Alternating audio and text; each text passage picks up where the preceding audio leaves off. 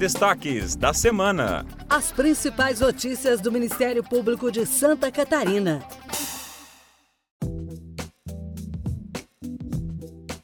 Olá, eu sou Marcela Rosa e está começando mais um Destaques da Semana. E eu sou Sônia Campos. A partir de agora apresentamos as manchetes do portal do Ministério Público de Santa Catarina entre 11 e 15 de setembro.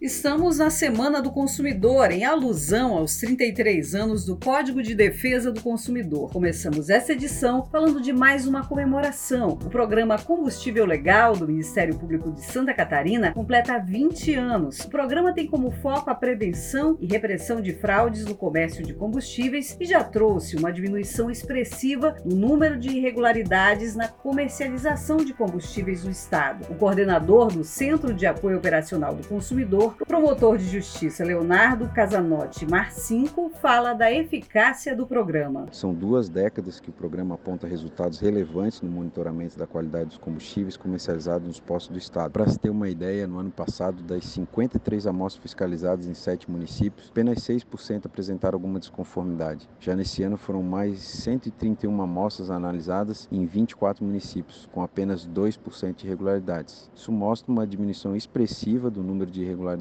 nos combustíveis comercializados, posicionando o Estado entre os que detêm os menores índices de desconformidades na qualidade dos combustíveis no país. Esse é um trabalho em conjunto em que o Ministério Público solicita ao PROCON e ao Inmetro a coleta de combustíveis em postos revendedores e as análises são custeadas pela Agência Nacional de Petróleo e os laudos são encaminhados para os promotores de justiça que avaliam a necessidade das medidas judiciais cíveis e criminais cabíveis. Em breve, o programa deve entrar em nova fase, com o intuito de estreitar parcerias institucionais e ampliar estratégias estratégias para prevenir e coibir alterações dos combustíveis, tanto nos aspectos qualitativos, que tornam o combustível impróprio e inadequado para o consumo, quanto quantitativos, relacionados às diferenças de volume ditadas pelo Código de Defesa do Consumidor.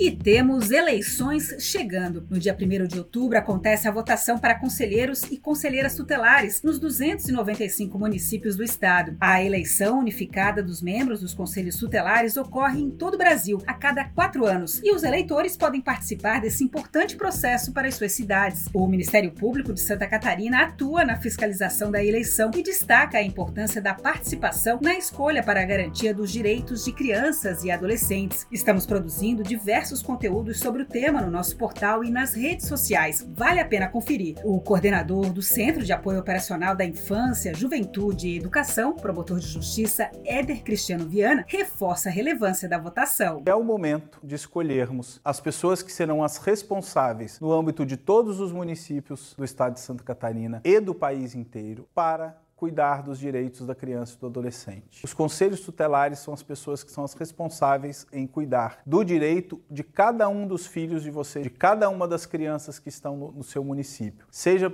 buscando garantir, junto com o prefeito, junto com os secretários, às vezes reclamando também perante o Ministério Público o direito à educação, o direito à saúde, a vaga em creche, a, a vaga para consulta no âmbito de cada um dos municípios. E por isso é muito importante a participação de todos. As escolas particulares de Santa Catarina não podem rejeitar alunos com necessidades educacionais especiais. Uma decisão do Supremo Tribunal de Justiça reafirmou a determinação de primeiro grau em uma ação civil pública ajuizada pela quarta Promotoria de Justiça da comarca de Blumenau. A decisão é um importante precedente para todo o país. E ainda no tema escolar, nessa semana o Conselho Gestor do FRBL, o Fundo para a Reconstituição de Bens Lesados, presidido pelo MP, aprovou um projeto de justiça restaurativa nas escolas. A iniciativa busca fortalecer a prevenção, resolução e transformação de conflitos nas escolas municipais e estaduais de Santa Catarina. Agora vamos dar um giro pelo estado e acompanhar outras atividades do Ministério Público em Santa Catarina.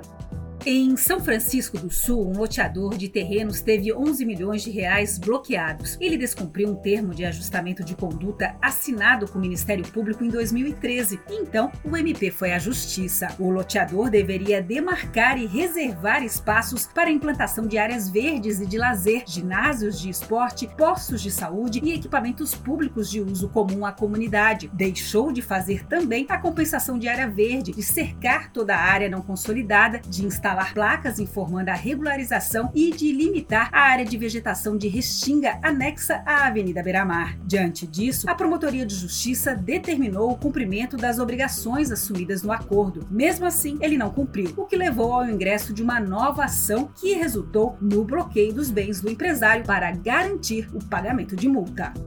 Em São José, um motorista embriagado que matou um procurador de justiça e um engenheiro foi condenado por dolo eventual. O homem, denunciado pela segunda Promotoria de Justiça da comarca de São José, foi julgado pelo Tribunal do Júri e condenado a mais de sete anos de reclusão, além de seis meses de detenção pelos crimes cometidos na madrugada de 1 de setembro de 2017. O dolo eventual se refere à situação em que o autor de um crime prevê a possibilidade de um resultado danoso, mas mesmo assim decide agir, assumindo o risco de cometer o ato, como no caso de dirigir embriagado. Vamos ouvir o promotor de justiça Alexandre Carrinho Muniz. Nesse momento, nós encerramos mais uma sessão do Tribunal do Júri envolvendo um duplo homicídio por dolo eventual, um crime de trânsito que vitimou, infelizmente, a Oristef Miranda, o procurador de justiça, e também o engenheiro João Carlos Schutz. E os jurados entenderam por bem condenar o réu pela prática desse duplo homicídio na forma do dolo eventual. Isso é importante porque a mensagem que se passa à sociedade é de que tais espécies de crime precisam ser combatidas e há necessidade de, além da educação, de também ter uma repressão muito firme nesse sentido.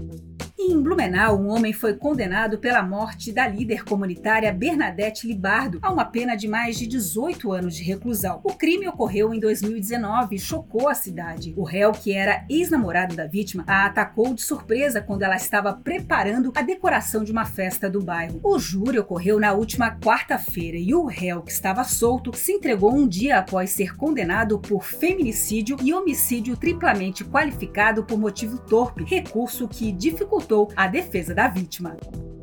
Em Cordilheira Alta, a secretária de Educação assinou um acordo com o Ministério Público de Santa Catarina e se comprometeu a devolver o valor usado para comprar presentes. Os objetos que foram entregues a funcionários da pasta em outubro de 2022 teriam sido adquiridos da sobrinha da própria secretária e com verba pública, sem observância do devido processo licitatório e sem os requisitos para contratação direta. O caso chegou até a décima Promotoria de Justiça Justiça da comarca de Chapecó, por meio do relato de um cidadão. Durante a apuração, a secretária manifestou interesse em solucionar o caso antes do possível ajuizamento de uma ação de responsabilização. Ela se comprometeu a restituir o valor dos objetos adquiridos, que totaliza 700 reais, e também vai pagar uma multa de R$ 3.500 em 10 partes iguais. O valor será revertido ao FRBL, o Fundo para Reconstituição de Bens Lesados.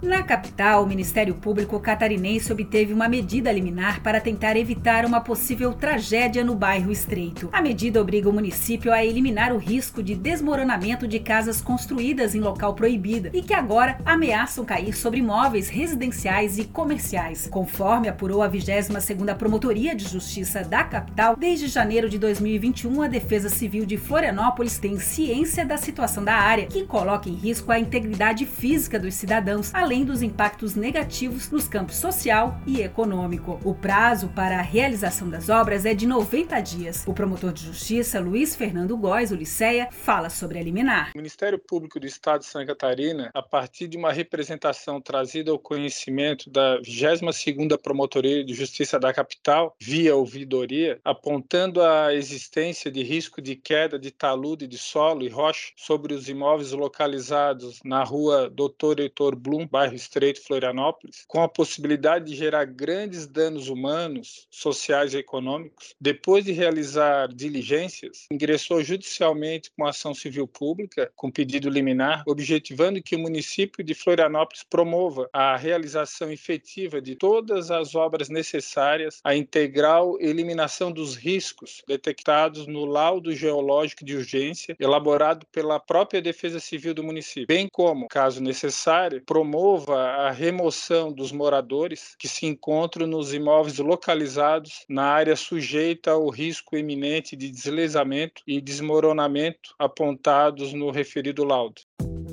Agora vamos falar de uma ação muito bacana. No Planalto Norte, uma parceria do Ministério Público de Santa Catarina com a Polícia Militar Ambiental, o Sítio Recanto Feliz e o Conselho da Comunidade de Canoinhas resultou na elaboração e execução de um projeto de educação ambiental. O projeto abrange 10 escolas públicas municipais de maior vulnerabilidade social em quatro cidades e visa o fortalecimento de políticas públicas sociais e a conscientização ambiental dos estudantes por meio do contato das crianças com a natureza. Estão sendo beneficiados mais de 1.100 alunos com idades entre 6 e 8 anos. A iniciativa recebeu recursos destinados pelo Ministério Público Catarinense por meio de acordos de não persecução penal, que são uma opção para resolver de forma mais rápida um processo criminal. O sítio Recanto Feliz, que recebeu a verba de mais de 13 mil reais, já executa as ações relacionadas ao projeto desde julho deste ano.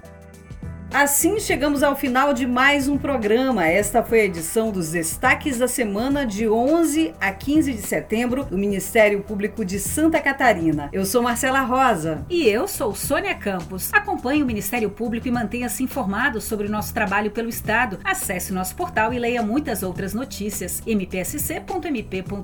Bom fim de semana e até mais. Você ouviu Destaques da Semana. Acesse outros conteúdos no portal do Ministério Público de Santa Catarina, mpsc.mp.br.